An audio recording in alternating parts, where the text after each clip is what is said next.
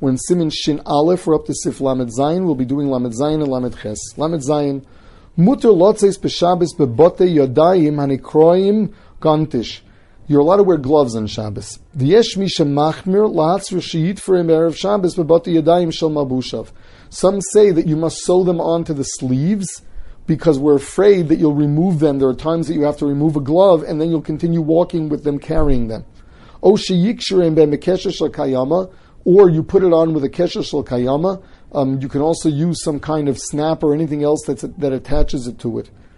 B'kesha kayama yafe v'roi lochush l'dvarav. One should be machmir and not wear removable gloves out of fear that you'll remove them at some point, and removal from the beged, and that you'll end up carrying them. Now, the Mishnah Berurah brings a machlokas with hand warmers. Some say hand warmers are better. That's it's just a cylindrical piece of material or woven, and you put both hands into it. So the Mishnah Berurah brings one day that's better, because since you have two hands in it, you're not going to take them both out at the same time. And others say it's worse because it's common that the hands are not tight in them. It's not like a glove. So it's common for people just to leave it without two hands. With regard to gloves lamaisa, the Mishnah Berurah brings that the minig is to be makel. Since we don't have a Rishus HaRab and Gemuri in most places, there's only a Carmelis, which is something to discuss at some other point. But the Mishnah Berurah's maskon is bal nefesh yachmir, not to wear gloves on Shabbos unless they are sewn or attached to the clothing. Sif lamed ches.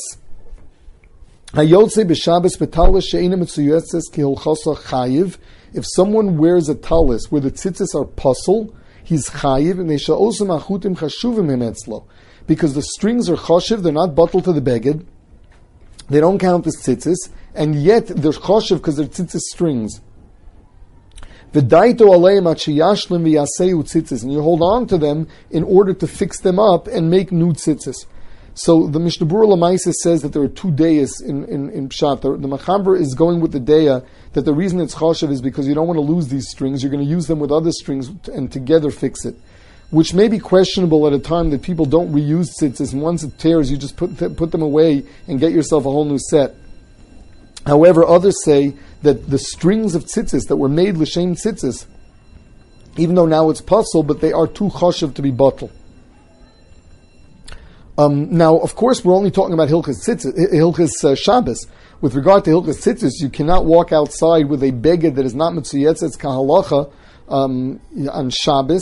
Lemaisa, we saw back in Hilchas Tzitzis that Rabbeinu Yonah's sheet is that it's only an Isur D'Rabbanan. That's the way the Magen Avram learned it. It's an Isur D'Rabbanan, and b'makom kavod abrius, it's actually going to be mutter. But with regard to Shabbos, in a Rishus HaRabim, you're considered carrying. Tcheles is not ma'akiv, therefore we can wear tzitzis on Shabbos, whether it's a talis katan or a talis gadol. Tcheles is not ma'akiv, and once it's you're mekayim in the mitzvah with it, it is bottled to the beged.